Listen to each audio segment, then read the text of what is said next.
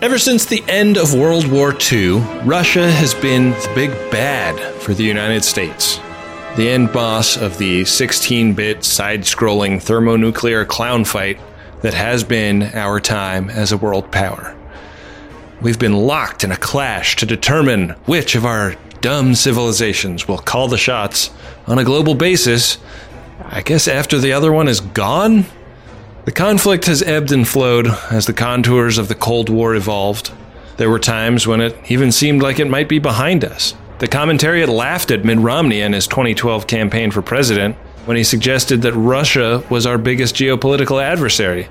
But that seems like a quaint and distant time now. Just recently, Alabama elected a senator who has been quoted bragging about how his dad fought communism in World War II.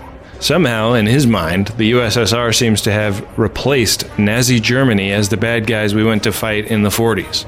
It seems strange that a country as far away, as culturally and economically distinct as Russia, would be such a persistent counterpoint to the United States on the world stage.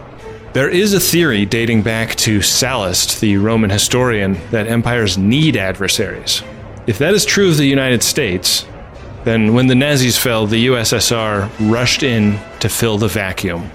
The nature of our adversary has changed in those years, as we have seen them reform their government from Stalinist communism to Putinist kleptocracy with a brief stopover in Yeltsinist quasi capitalism. But what made them our adversary in the first place is the conceptual threat the Russian Revolution posed to American capital. The ownership class looked on the idea of a popular uprising putting a socialist economy in place as an intolerable hazard to their position of privilege. That's one of the many reasons today's film is so interesting. It's nearly a hundred years old and tells the story of the first Russian Revolution coming to a single vessel in the Russian Navy.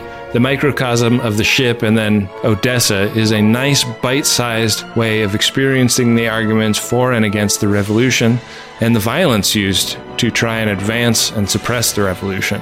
While the film is silent, it's able to explore the personal motivations of some of the revolution's adherents, which is a perspective we just never get to see in popular American media. This film is one of the most important works of early cinema, and we're lucky we get to talk about it on the show because, unlike People Go to Work in a French Factory or Train Comes Toward Screen, this is a war film. We're also lucky it survived the clash of our civilization against our end boss. And lucky we live in a country that allows its populace to experience the media of its end boss. The same was not true of Russia for a long time. We've had enough rotten meat. Even a dog wouldn't eat this. It could crawl overboard on its own. Today on Friendly Fire, Battleship Potemkin.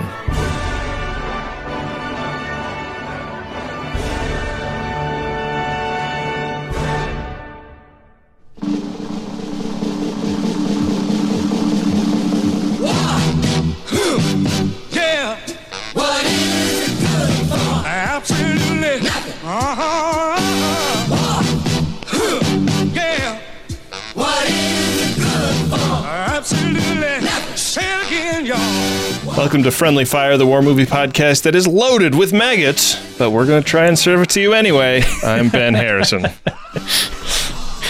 I'm Adam Pranica. And I'm John Roderick. Do you guys think we're the officers, or, or are we the are we the noble sailors? The only people wearing glasses in this movie were the officers. The doctor, I think, was trying to make the case that like you you lower decks types, you just can't see what these things are the way I can. I'm going to take issue with that comment. There are glasses all over this movie. I feel like they're real signifiers of class and whatnot. Uh, I'm talking about uh, the the people uh, in the massacre on the Odessa steps. You see Yeah. glasses right and left. I think we're saying the same thing. Like there is a class distinction that the glasses demonstrate, and on the Potemkin, I'm saying that that that is pronounced in that in that scene.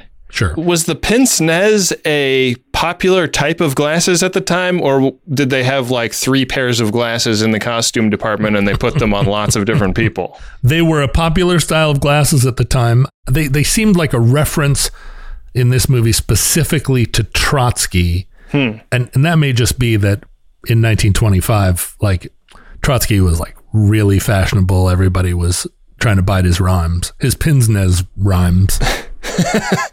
The the quote at the beginning was originally a Trotsky quote. Um, the version I watched had a Lenin quote, though. Yeah. Whoa, there are different versions with different quotes up top? I did not know that.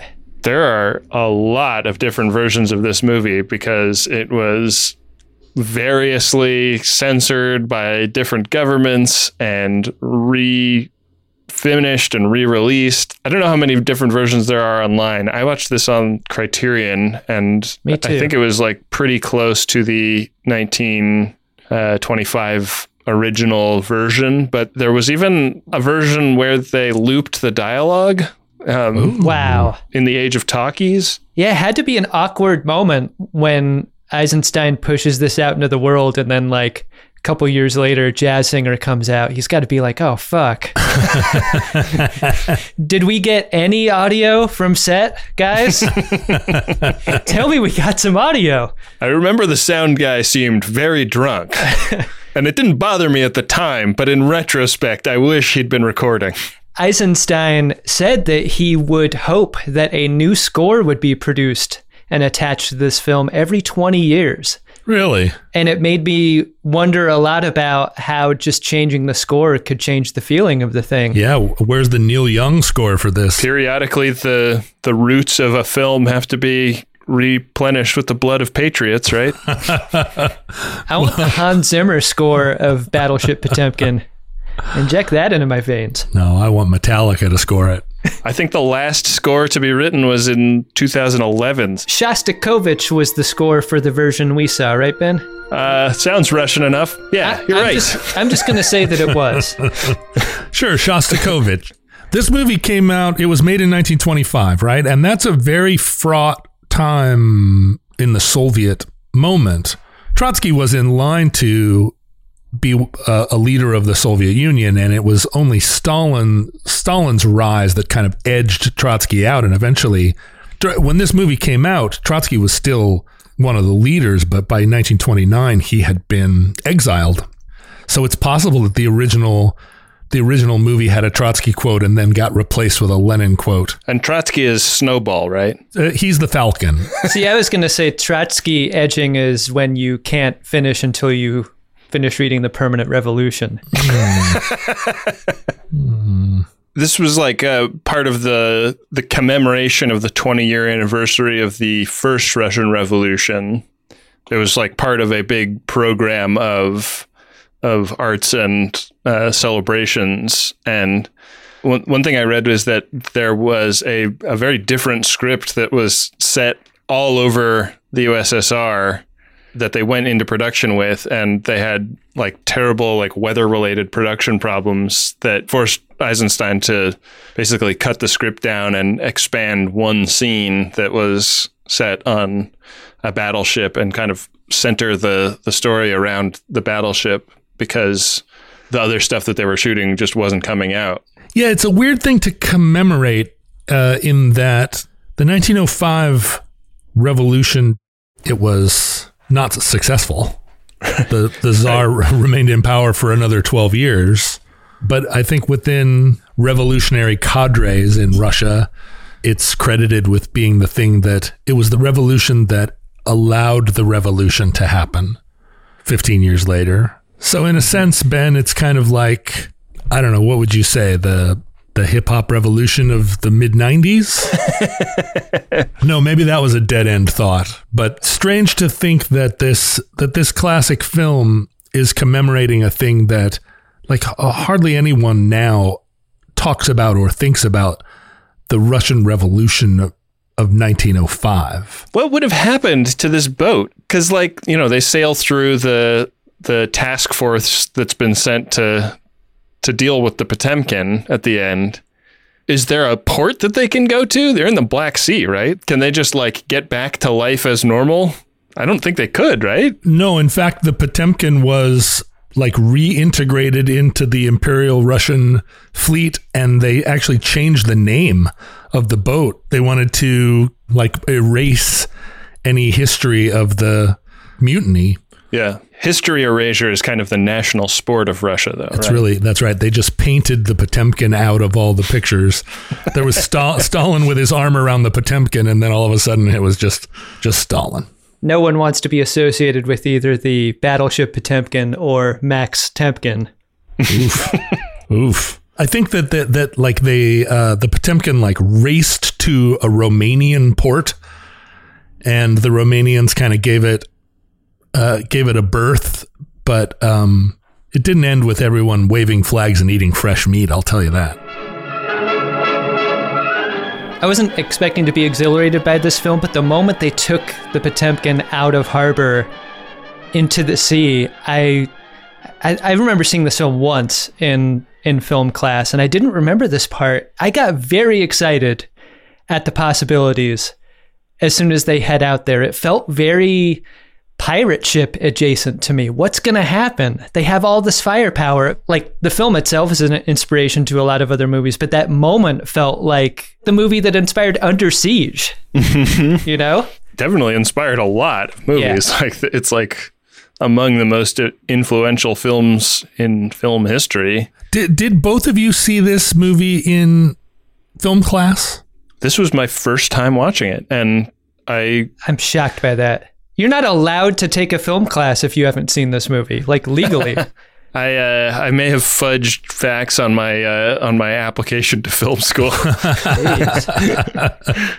but it does seem like a movie that like you see it on all the lists, right? It's right up there with Citizen Kane, top 20 movies of all time, one of the great films. But it it feels like it's very much in there because no one can put Birth of a Nation in there anymore. and they have to have one epic silent film. You have to give the nod to Russia. You have to give the nod to Russia, but also every filmmaker has has taken a, a, a bit from this movie and incorporated. I mean, you see so many little moments go by, but the movie itself, in so many ways, it's it's like watching a puppet show. Yeah. The stakes never feel like they get that high in this movie. I was certain that the guys that they put under the tarp and were threatening to execute were going to get executed and that was going to be the inciting incident of the of the sailors overthrowing the officers like like nothing makes an audience cleave to one side of a, a conflict in a film like an injustice, right? And there's several small injustices that lead to that moment, but the fact that the tarp is thrown off and none of those guys get unjustly executed felt like you like you messed up the screenplay. Well, you know? even like unwinding it to a scene before that, like there's no politics in starvation right? You Whoa. must be on their side. Yeah, is this a is this a film paper we're listening to now? Yeah, there yeah, no, it is. There's no politics in starvation. Okay, go. There's only one side to that argument, and it's and it's the side of uh, of the mutineers. No one's going to eat that meat. Yeah, but Ben's right. It keeps coming back to. I mean, they're basically mutinying and stealing a battleship because the food was bad.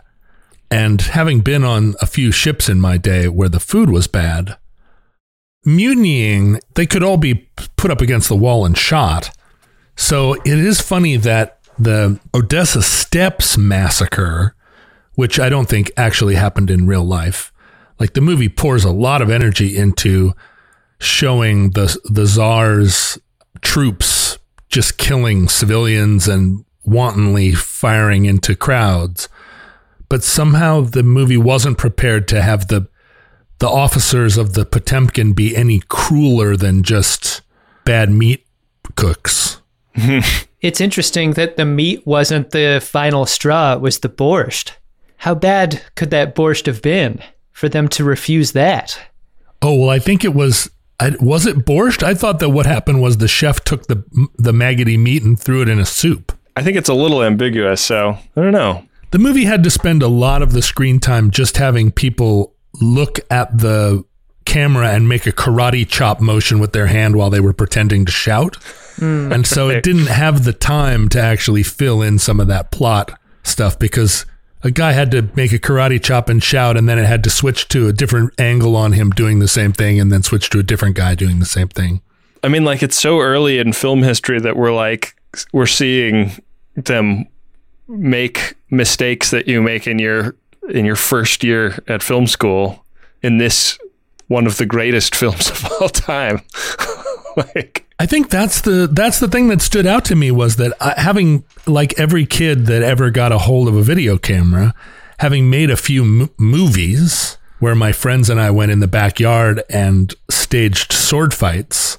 A lot of those movies, a lot of the things that we were just inspired to do, the shots, I guess, that, that seemed necessary to, to flesh out a film, I saw so many of them in this that I wonder whether it's something innate in human beings Yeah. that you insist on getting all that coverage of people ye- like yelling. Yeah. Well, it's also like one of the earliest examples of montage. And we've talked about montage a bit on this show, how it's a film technique that arises in the USSR as a reaction against telling stories that are based on the subjective individual experience of a hero because like everything in the USSR is oriented toward collective action. So a montage lets you show lots of people participating in a story at the same time. Hmm. And like they're very like rudimentary montages in this in this movie. Like like they hadn't quite worked out everything that a montage could be, I don't think.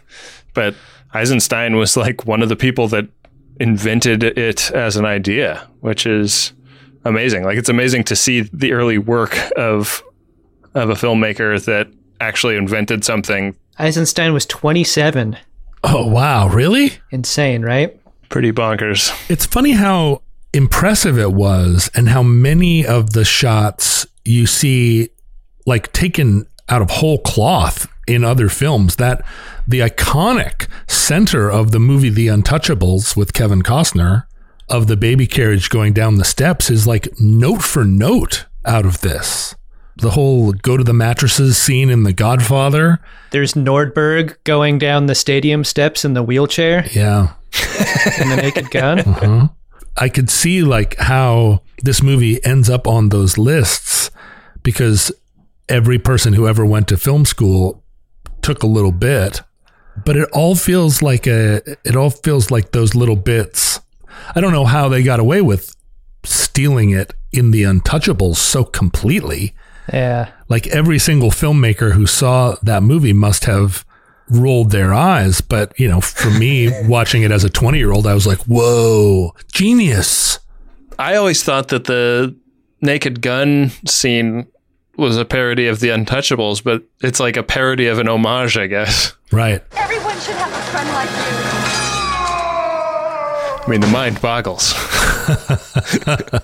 it's also a movie that was considered like extraordinarily violent when it was released. A lot of the censorship of it was about that more than the like politics or, you know, w- worker oriented ethos of the film.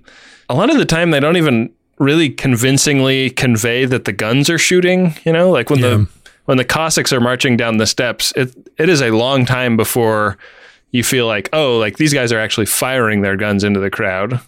You see them you see them holding the guns up, but you don't see puffs of smoke for a long time and you just see people kind of like falling over. You're like, are they are they scared and tripping down the steps? or are these soldiers doing something atrocious?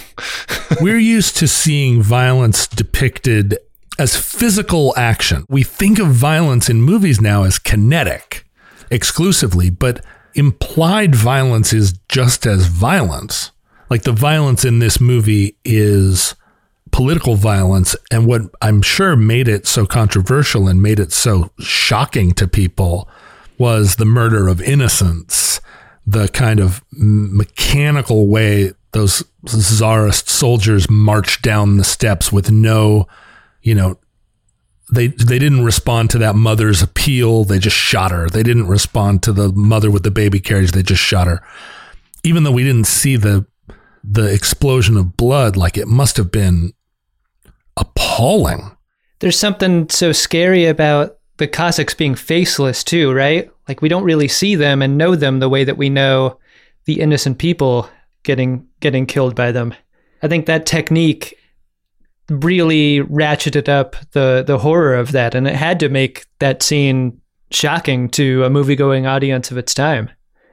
I had written a note watching the movie about the difference between the violence that the state is perpetrating on the people versus the violence of the sailors rising up and attacking the officers and how that they feel really different. And you know, in thinking about it, thinking about all of the violence that we've seen in all of the films that we've seen, like so much of it is actually state violence, but this feels uniquely condemnatory of state violence in the films that we've seen. there are a lot of little little moments in it that kind of mark it off as a film from the early Bolshevik period. And one of those is that they throw all the officers into the ocean. But still, as a group of sailors, they manage to command a battleship into action.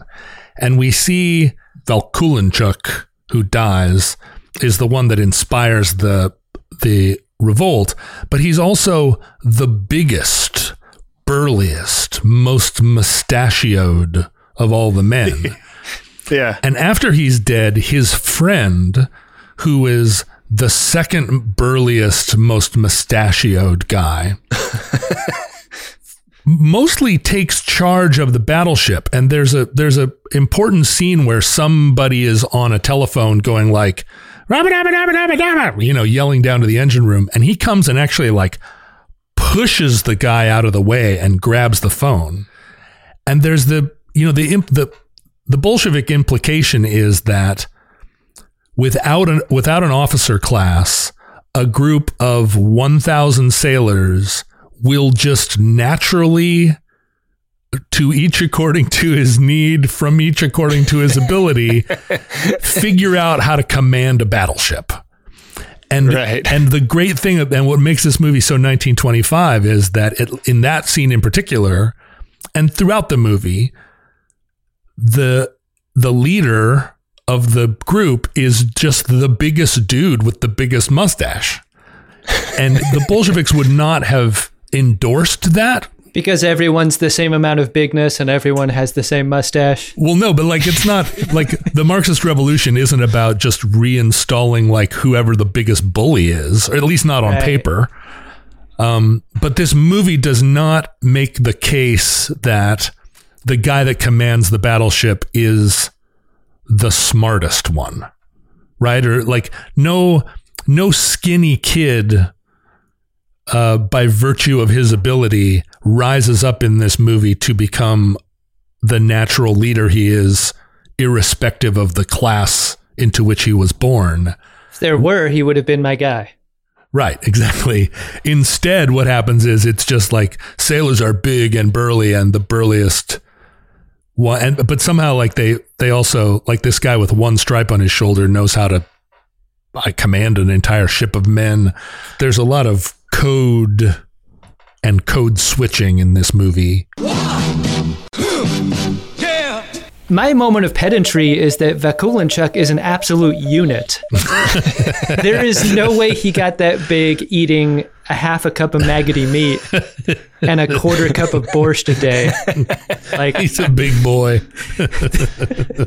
he is totally stacked. One of the things that really struck me about the cast was that they were not beautiful people. They just found like regular ass people. And I don't think any of these people were like movie stars or otherwise famous. Do you think that made the Odessa step scene more effective to you? Because I thought a lot about that during that scene. Like, look at all these people with interesting faces being shot. It made me it made me feel that more deeply. I think than if it were just uh, Hollywood casting call faces for extras. I thought a lot about it in the ter- in terms of it being 1925 and this being not just set in Odessa but filmed there. Maybe these were the most beautiful people in Odessa. You're gonna have 1925 face in 1925. Yeah, right. You are. There's not not everyone is going to look like Lillian Gish. You know, this is a Black Sea population. Yeah. Everyone on the steps were teenagers. That's what's shocking. Led a city miles in those Odessa faces. I think my wife's people kind of come from this part of the world, so it was very uh, exciting for her to see like kind of traditional life ways of the past being depicted, and also her ears really perked up, or I guess her eyes perked up in the case of this film when the line about let's get the Jews also popped up on the screen. Boy, that guy really misread the room. He sure did. Yikes. As the town comes to see Vakulinchuk, um, and little by little, uh, more and more people come to pay their respects. I think the movie is doing a lot of work to show that at first, the people there are the sort of lowest working class, and gradually, more and more people from the from the upper class start to come pay their respects. The women in white dresses who are twirling their umbrellas, you know, lots of lots of fancy people and the and the fancy people are not paying their respects properly, right? They come, they're kind of looky looing, but they gradually start to their sympathies start to be with the people. And there's a lot of stuff that I don't think we could ever properly read into the way that all those people are dressed and are behaving because I think to an audience in 1925 that we would have seen that stuff as emblematic of a certain kind of person, a certain template of person. But that anti-Semite who was, you know, kind of smirking and he was dressed a little bit nicer, he clearly represented a, a type. And the movie made such a huge point of you know, like the revolution understands that anti Semitism is a ploy on the part of the moneyed class to deflect Yeah. that energy, which I do not think is what the Bolsheviks ended up being. you know, like in 1940. Stalin certainly did not end up being a friend to the Jewish people. No. And so that from 1925 to 1940, that transformation, uh, I don't, I don't think of the revolution, the Bolshevik revolution, as being one that, you know, that took a hard stand against anti-Semitism. But this movie sure did. There are a couple of scenes where you get the sense that the mob is a living thing. And that's one of the scenes, right? Yeah. As soon as that guy steps out on that ledge with that comment, the entire mob swarms him and takes him down. We see it on the ship, we see it there, we see it on the steps. Yeah. One thing I felt very conscious of watching this was how much, even with translation, I wasn't getting. Because I think that you're right, John, like, you know, the way people are dressed or the kinds of adornments they have uh, probably meant something very specific at the time. Like, you know, it'll, it'll go in close on somebody's belt and there's like a duck on the belt. Uh-huh. I'm like, is that a is that like super evocative symbol in 1925, or is it just a duck on a belt? You know, Why is he smoking a cigar? We'll never know. it seems like this movie is loaded with shit like that. Like the camera, when it goes in for a close up, feels extremely intentional. But I felt a lot of trepidation about doing this episode of Friendly Fire for that reason, Ben. I feel like you could spend an entire week doing research about Battleship Potemkin and feel like you have not done enough yeah, in talking about it. we're used to the the volume being really turned up on how uh, the privileged are portrayed. If we if the privileged are going to be made the enemy by virtue of their distance from the people. But in this movie, again, because of where it's set and filmed, like you know, nobody's got good teeth. Mm-hmm. Doesn't matter how rich you are. It's just your, your your teeth are just made out of a better class of mahogany. Very early Affleck teeth in this film. for me, only the women that were in really, really white dresses was it made clear the distinction between them and the and the women in whose dresses were were dark. You know, you could see hmm. shabby versus versus clean. I think about that shot, John, where the woman in the white dress, who's also wearing the white gloves, is like clutching at her gut shot, and her gloves are torn too. Can't stop thinking about that shot. yeah. The one that really got me was the woman in the white dress, like twirling her parasol, and then the camera cuts back down to the angle where she picked her parasol up from, and a guy with no legs kind of scoots over on the steps. Yeah. Right. Yeah. A, a, a great juxtaposition. But at that moment, they're all united. Totally. I like it when that guy pops back up on the subway later When he's running down the steps and he's like leaping five steps at a time, it was like Guy could really move. killer stunt work. And he had those like little little handles that he was using to protect his hands from the ground. Yeah. What I didn't fully understand, you know, the the officers. If you're talking about a, a revolution of the people, it's very tidy to have it happen on a ship in a military context because it's like it's clear who the Right. bourgeoisie are, it's clear who the the feudal lords are, and it's clear who the people are. Whereas like in real life, like you could see me walking down the street and assume I'm a bourgeois pig, but I'm actually a man of the people. Yeah. Yeah. A man of the people. That's why you, you wear that t shirt that says, Man of the people, please don't shoot me.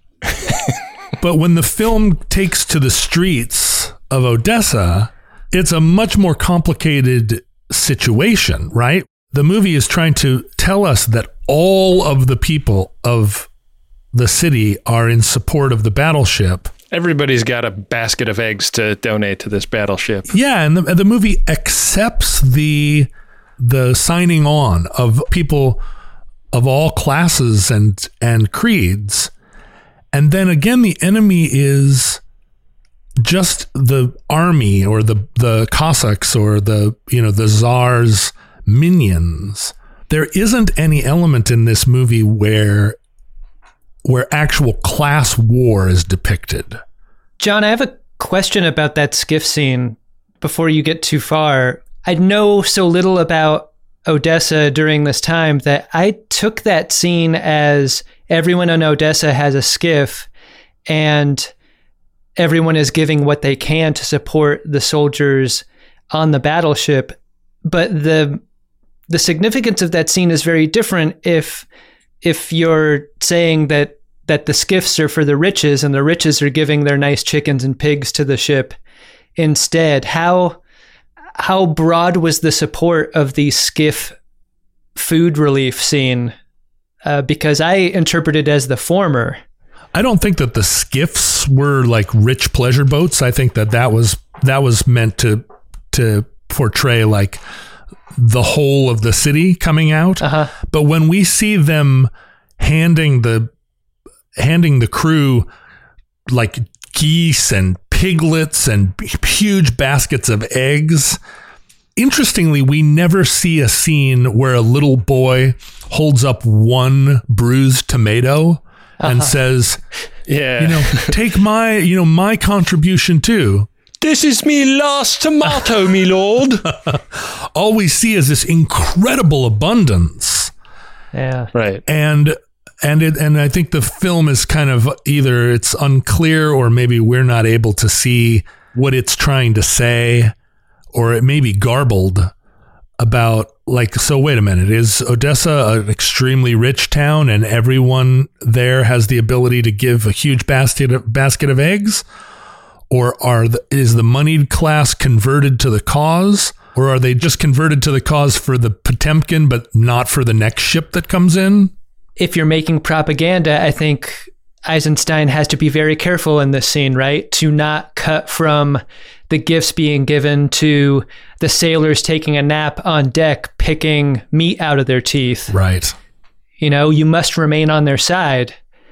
And I think it was deftly done to just to just sort of cut from the gift giving scene to another scene of conflict. Like you never see these guys lounging comfortably in the officers' quarters. They're like it's crammed everywhere. No one's comfortable. kind of just like this podcast Yeah.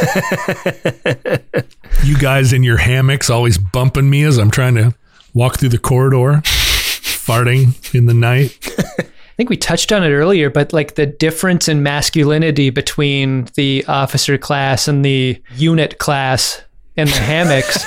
you know, you get this this effete person with a riding crop, like whipping at one of the shirtless guys. Don't tell me that there's not a subtext there. mm, what is it adam Just me. All right. You know the the the key the key to the 1905 revolution, and I think the key to the to the Potemkin itself was that this was the same year that of the the Russo Japanese War that happened on the other side of the world. They talk about it a little bit. This is this food is worse than what you get in a Japanese prison camp. And what happened in that war was that the Japanese handed the Russians their ass in a way that no one in the world expected. The sailors had lost their faith in their officers because there was an overall loss of faith in what had formerly been a kind of feeling of Russian or European supremacy. The Russo-Japanese War was about the Russians trying to invade like far enough south that they could have a warm water port in on the Pacific. Is that right? Yeah, it was a, about control over Manchuria and Korea, and I, I think China had had had such hegemony over that whole region, and the Japanese and the Chinese fought ten years prior, whatever, in the Sino-Japanese War, and the Chinese lost badly to the Japanese, and the Japanese were like, "Okay, we're taking over." we're going to take over, you know, we're going to be the new dominant power here. In the aftermath of China being defeated, the European powers saw a power vacuum and rushed in. And I think the Russians felt like they could just come in and and take control of Manchuria and there would be no resistance. And the Japanese hurt the Russians and then in the in the aftermath of that war basically took control over the over Manchuria themselves setting up the first half of the 20th century and all the bad things that happened. Right.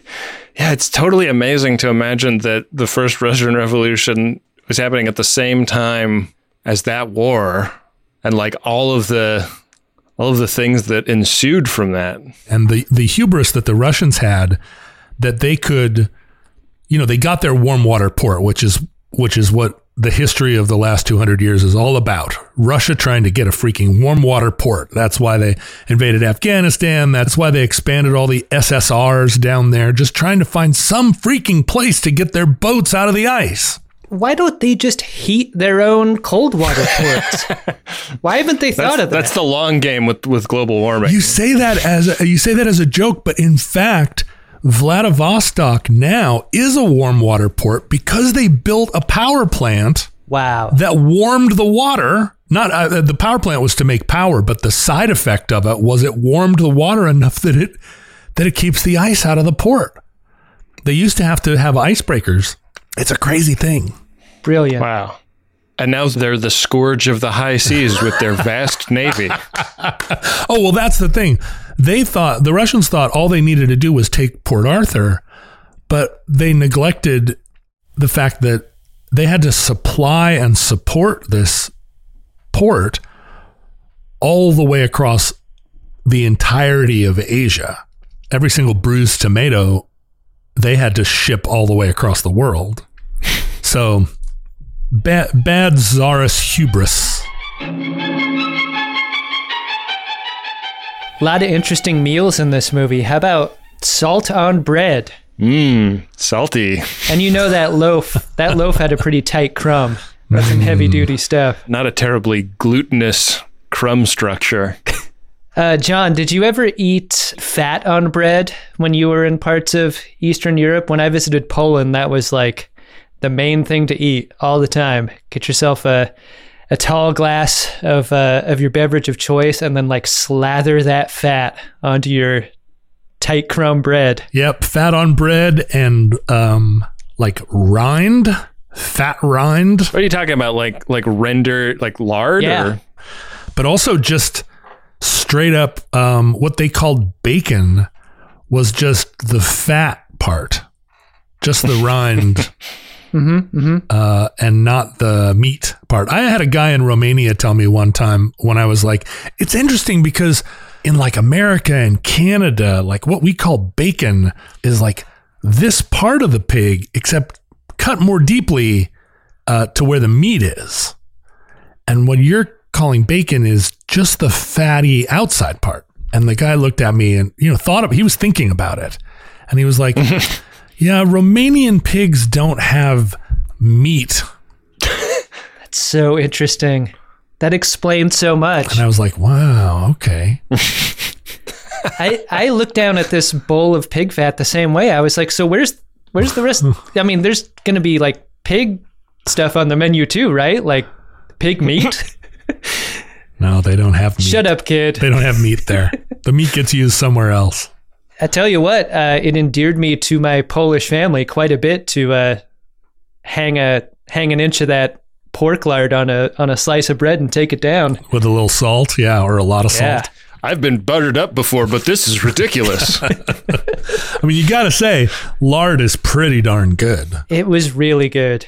The guys on the Potemkin, on the battleship Potemkin, would have killed for a little lard. Yeah, they really would have. Not a lot of fat on that uh, maggoty meat No, they were looking at. But a lot of fat on those big units. yeah, those guys, those guys got some lard. Uh huh. They're thick. Hey, do you guys want to hear a moment of pedantry? Yes. In the Imperial Squadron near the end of the film, we see close ups of triple gun turrets on Gangut class dreadnought. It is possibly made this way to show the power of the Imperial fleet, but this is an anachronism for battleships of 1905 were much smaller pre dreadnoughts with twin turrets only, just like Potemkin. Ganguts entered service in 1914. I noticed that, and it hurt me to see those those big dreadnought turrets. I was like, "Come on, come on, you guys!" Did it also titillate you to see those turrets get greased repeatedly? That was Good very- lord, that was very suggestive. yeah, that was something right out of Emmanuelle goes to Thailand. Yeah, I mean, is that one of the scenes that got censored? The Middle Eastern uh, distributors made sure that that was cut out. I thought this film uh, did a great job with that tension in the fifth act. The will they or won't they fire or be fired upon Yeah. by the fleet. Probably not something that people talk a lot about in terms of being uh, inspirational to the films that followed, because I think we just sort of take it as as like a, a quality that all films with third acts have. But I thought it was really well done here. It's interesting that it doesn't feel like a Deus Ex Machina that the sailors on the other ships just decline to engage them in naval combat. Yeah, based just on some signals they sent up via flag and semaphore. You know, not not being versed in semaphore, I wasn't able to discern how convincing the argument they were making from ship to ship was. Like, join us, friend, and you know, and like five other ships are like, yes, friend. They were very lucky that Darth was on that other ship. There's a fair amount of semaphore play before we get down to business, huh? Oh boy. It's more where that came from, fellas. I don't know about you, but it, it felt satisfying to have like the victory without firing a shot ending. It felt uh, kind of Cuban Missile Crisis adjacent at the end, like that exhalation of relief. Unclear what's going to happen to this crew after, but could have been a whole lot worse. I liked it. It is successfully triumphant feeling at the end. Yeah. Do you guys also like get that thing of like I kind of wanted there to be end credits on this movie? Like it, it ends at, and on such a high note, and then it just cuts to black, and you're just like, okay, what? Like, you know, enjoy our refractory period while the while we read about who the key Yeah. grips were. Do you just get up out of your movie theater seat and walk out immediately? At the know. like, is the lights up cue just smashed right at the end of this? It seems like the premiere of this film, this was all like a big gala for celebrating, you know, a, a major turning point in the revolution. But There would have been an overture. The the symphony would have kept playing. right, It's interesting. We've seen a handful of films that are part of a sort of a nation building project, right? Film can be really crucial in establishing a sort of political story. But this is the this is a movie that happens that gets made during a period where the story is still being written there's there was so much propaganda happening so you know the the bolshevik rev- revolution was so self-referential in that it, it ushered in a new style of art a new style of writing a new style of everything new new fashion it's like a very early example of a mass media piece of propaganda. Like Goebbels' quote about this film is It's a marvelous film without equal in cinema, and anyone who had no firm political conviction could become a Bolshevik after seeing the film. And they were like, This is the kind of shit we need to be doing with our crazy ideology. Sure, it's Leni Riefenstahl is the is the one that took the most from it, right? Just in the sense of like that kind of montage and that sort of like here are the strong people against the uh, against the cruel. Yeah. In Leni Riefenstahl's version, the guy says, "Let's get the Jews," and they put him up on their shoulders and parade through the town. And the Notre Dame fight song plays. Why does that always play when somebody says, "Let's get the Jews"? It's interesting that most of the movies that are made in America now, we are trying to write the story of history of our own history, but but the movies that we're making are always um, we're always taking a hard look at ourselves. We're trying to rewrite the story over the top of the story that that was written at the time. You know, all of our Vietnam movies, they're all us taking a critical look not at the regime that came before, but a critical look at ourselves. And so we keep writing and rewriting, overwriting our own story. We are citizens of an American nation. you know, in this like constant process of trying to get it right or more right, more and more accurate. And a movie like this is, you know, it's not condensing stuff in order to tell the whole story. You know, it's not it's not conflating two characters in order to make it more dramatic. It's really trying to tell it's trying to tell a story where they think the there is no end, right? Like this was the beginning of a thing that that they presumed would would ultimately sweep the world. This was the beginning of a revolution that became the the future. Where is the line between like pride in a successful revolutionary act and inspiration for future similar acts here? I feel like there's a tension in propaganda of this kind, right? Between those two ideas. Let's say you command a battleship in the navy of the USSR. Do you show this movie on Saturday night? I think you check with the guys in the mess first and be like, "How's uh, how are supplies looking?" I mean, that's something that I've thought a lot about in the like movies that we've seen about soldiers in in Russia. Is that like they seem no less invested in the economic ideology of the USSR than any other soldiers. Like, and and it was like a pretty recent change for them. Like, you know, it's it's amazing to be in World War II and be like, I'm a lifelong communist. I, I grew up communist. My whole family's communist. We believe in this. But like your dad's dad didn't live there, you know? Yeah. He lived in a, under a totally different regime. Yeah, you have to think that, well, the, the story is that things were so bad for so many people that they had nothing to lose. But uh, in this movie, there are an awful lot of people that have geese and piglets and baskets of eggs. And a skiff. Oh, yeah. It's all like locally sourced artisanal stuff, too. Yeah, that's right. Organic. A pig that's almost entirely fat. All fat, no muscle. but I, uh, I think we're seeing in our own time that the people that are the most disenfranchised by the regime, like their their revolt on their own isn't enough to ever overturn a regime. It requires buy-in by a lot of people that are probably complacent and comfortable most of the time. And at a certain point, something tips, and people that actually have a lot to lose to start to um, support the revolution. You know, that's the key to a revolution. It's not just the soldiers that have maggoty meat. It's the people on the on shore with the with the white parasols that are like, you know what? Yeah, I throw my parasol down so that the sailors can have better meat. I think this movie tells that story to those to those people at the time, right? This movie came out in 25. It was only 7 years later that the famine in Ukraine started that killed, I don't know, 10 million Ukrainians.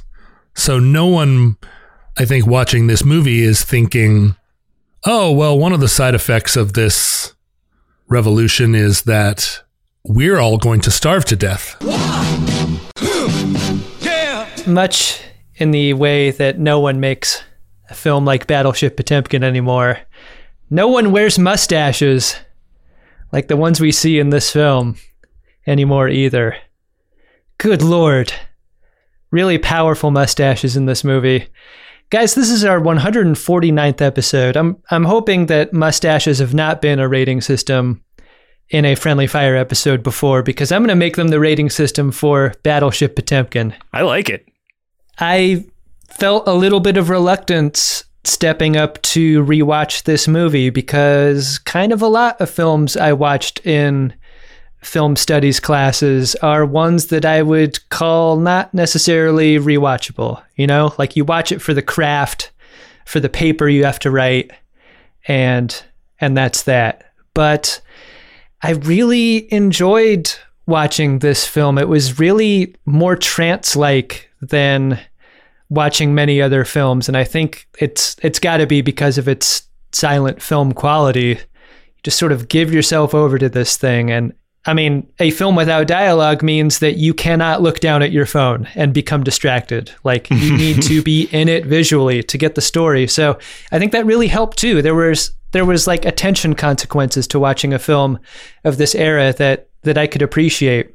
I got excited when I saw film techniques that I knew were among the first to ever be seen. Like Odessa Steps is is a great moment in this film, but like there are like dolly shots set up on those stairs and I was just blown away by some of this stuff and I I imagined like in the same way audiences getting up from their seats and running away from from train driving its screen like imagine the gasps of an audience watching some of these techniques for the first time. It must have just been exhilarating. I've got a lot of respect for a film that somehow remains compelling after a hundred years. And i think a lot of notable filmmakers consider this one of their favorite films. And i kind of roll my eyes at that because like it's a very cool director thing to say that battleship potemkin is one of your favorite movies. I read that uh, this film has 1346 shots in it for its 86 minute runtime. I think that's one of the things that that makes it one of michael bay's favorite movies that's a that's a shitload of shots and a super heavily edited film you might not expect that when you step up to the plate watching Battleship Potemkin. Sergei Eisenstein, more like Sergei Einstein, because the formula for this film is E equals MC stairs. What is happening? who, who authorized that? I'm going to give this film four mustaches. Wow. I'm really glad I got to see this movie. Um, it is such a different vernacular. And, you know, we find that to greater and lesser degrees when we watch really old movies. Like some of them are like seem so current and so, um, you know, surprisingly trenchant. And this one feels like it's both kind of speaking to people of a different mindset and people of just an unthinkable time and place. It's a fun watch all the same, and it's like it's it's a pretty light lift at an hour and six minutes, but I found myself like drifting a little bit too, and uh, and I think it's just it does not have all of the tools of a modern, you know, Disney action film to to keep my attention. But if you're interested in history and the history of film, I think you got to see it. I think I was really remiss in leaving this off my have watched list for as long as I have. And um, I'm really glad I've seen it and really glad that I can, you know, revisit the other films I've seen in this new context of having seen where some of the ideas of them came from. So, uh, yeah, uh, I'll give it four mustaches as well. Really, really cool that this survives, you know? my dad was born in 1921. Like he was older than the baby in the baby carriage. Like he was he was the toddler, not even toddler. He was a he was a 4-year-old when this movie was made. So, although it seems like this movie is from 1 billion years ago, it's actually uh, I mean, my dad just died a few years ago. Well, actually a while ago now. It seems like a few years ago, but like in living memory, still um, these events. And that's one of the things that's craziest to me. And we're now entering into a span of history unprecedented, which is that from here on out, a hundred years ago will be better and better documented so that the people in 2050 we'll have plenty of films from 100 years prior um, that will give them a really, really good idea of what it was like. And for us now to watch a film from 100 years ago, it just seems like the dawn of time. And part of that is the storytelling because we see in this in this movie like one of the very earliest movies we still get the shot of a guy in the boiler room with some gauges and and sweat and oil pouring down as someone yells at him to give him give us more power. But you know, we see that scene in every single submarine movie, in every single battleship movie. I mean, he's basically like, "I can't get enough power, Captain." you know, it's it, all the way to Star Trek and beyond. So, in that sense, it's it, this film takes place in the modern era but in the sense of how primitive the pace of storytelling is here. And it's weird because it's this is coming on the heels of 2000 years of the tradition of theater, but because film is a new media, there just there's just shot after shot of people sort of recapitulating an idea. My only ability is to either get into a story or not get into a story. And the story here is, you know, is just really like these guys didn't get enough. They, they didn't like their food. They were mad. They mutinied. And then they came into the harbor and they thought they would be in trouble, but the people supported them. But then the government didn't support them. But then the other sailors did the end. And it was like, ah, just give me something one just a like I never I never wished for a love story subplot more.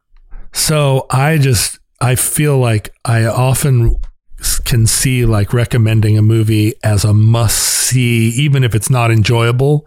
Like I don't recommend anybody watch Fires on the Plain because it's like a date movie. But this movie I just ugh. But that said, I mean how do you how do you rag on Battleship Potemkin?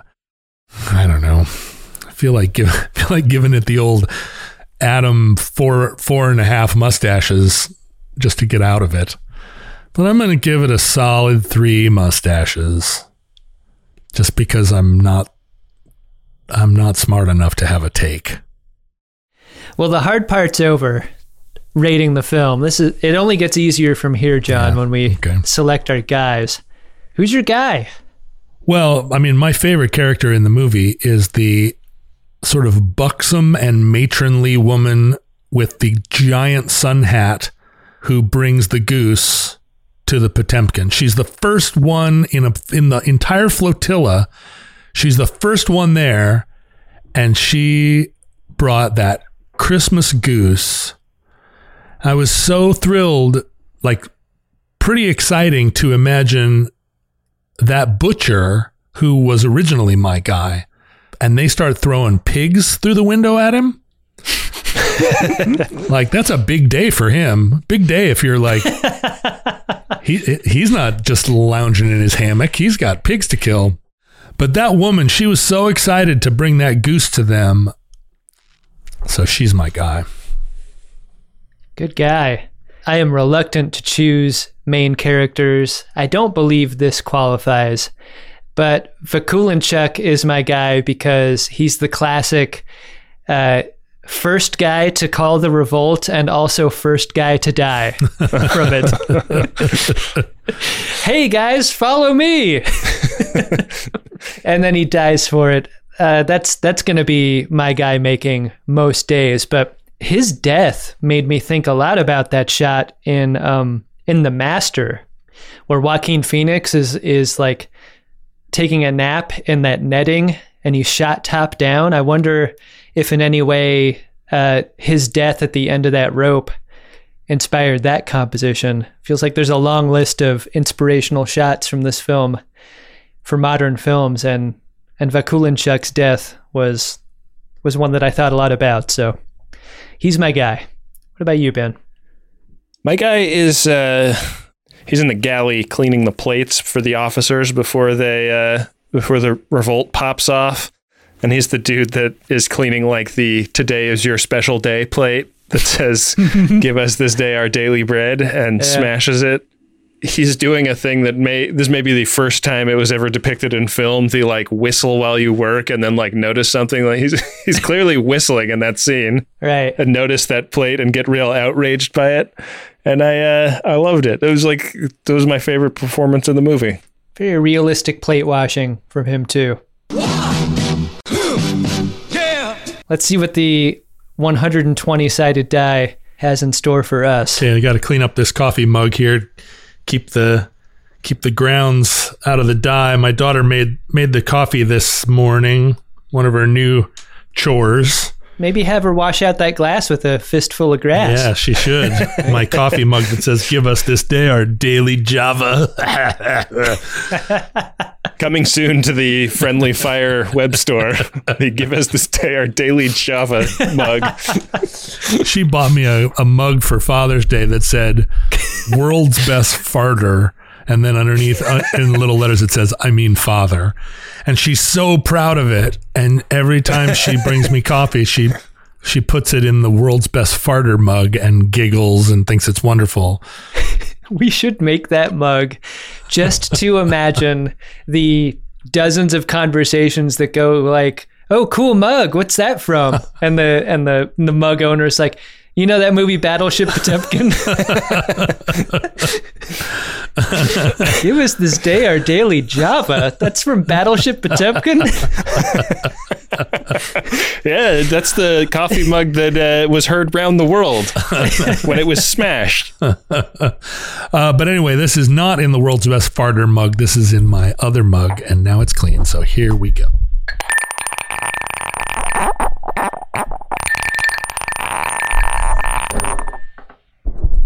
Twenty-six. Twenty-six. Wow, 26, a film no less prestigious. It's a 1994 film set in Chad and Libya, hmm. directed by Daniel Petrie junior mm-hmm. It's in the army now. I did not think that's where we were going with that. Is this a Pauly Shore movie? Yeah, Pauly Shore, Lori Petty, and Andy Dick. Oh, Oh, I do like Lori Petty. man. it may not surprise you to, to learn I did not see this movie in the theater. No kidding?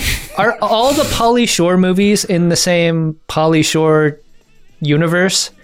Oh, I don't know. 1994 is like the is like the Adam film year, right? That was that was the year you worked as a projectionist. 96, 97, 98. But 97 doesn't count because that year never happened. Right. That's true. Right. Okay. This is going to be great. You guys are going to love it. In the Army Now, next week on Friendly Fire. In the meantime, for John Roderick and Adam Pranica, I've been Ben Harrison to the Victor Gold Absolutely. Listen to me. Friendly Fire is a Maximum Fun podcast hosted by Adam Pranica, Ben Harrison, and John Roderick. The show is produced by me, Rob Schulte. Our theme music is War by Edwin Starr, courtesy of Stone Agate Music, and our podcast art is by Nick Dittmer. Want more epic episodes of Friendly Fire? Last year at this time, we covered Oliver Stone's Alexander from 2004, an historical drama based on the life of Alexander the Great. Feel like supporting our show? Where you can leave us a five-star rating and review on Apple Podcasts, or you can head to MaximumFun.org slash join, and for as little as $5 a month, you'll gain access to our bonus pork chop feed, and all the bonus content from Maximum Fun. And don't forget you can now follow us on Twitter and Instagram under the handles Friendly Fire RSS. Thanks for listening. We'll see you next week with another great episode of Friendly Fire.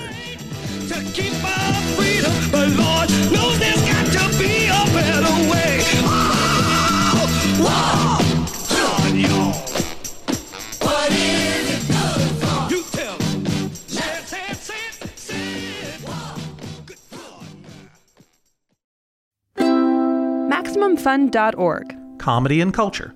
Artist owned? Audience supported.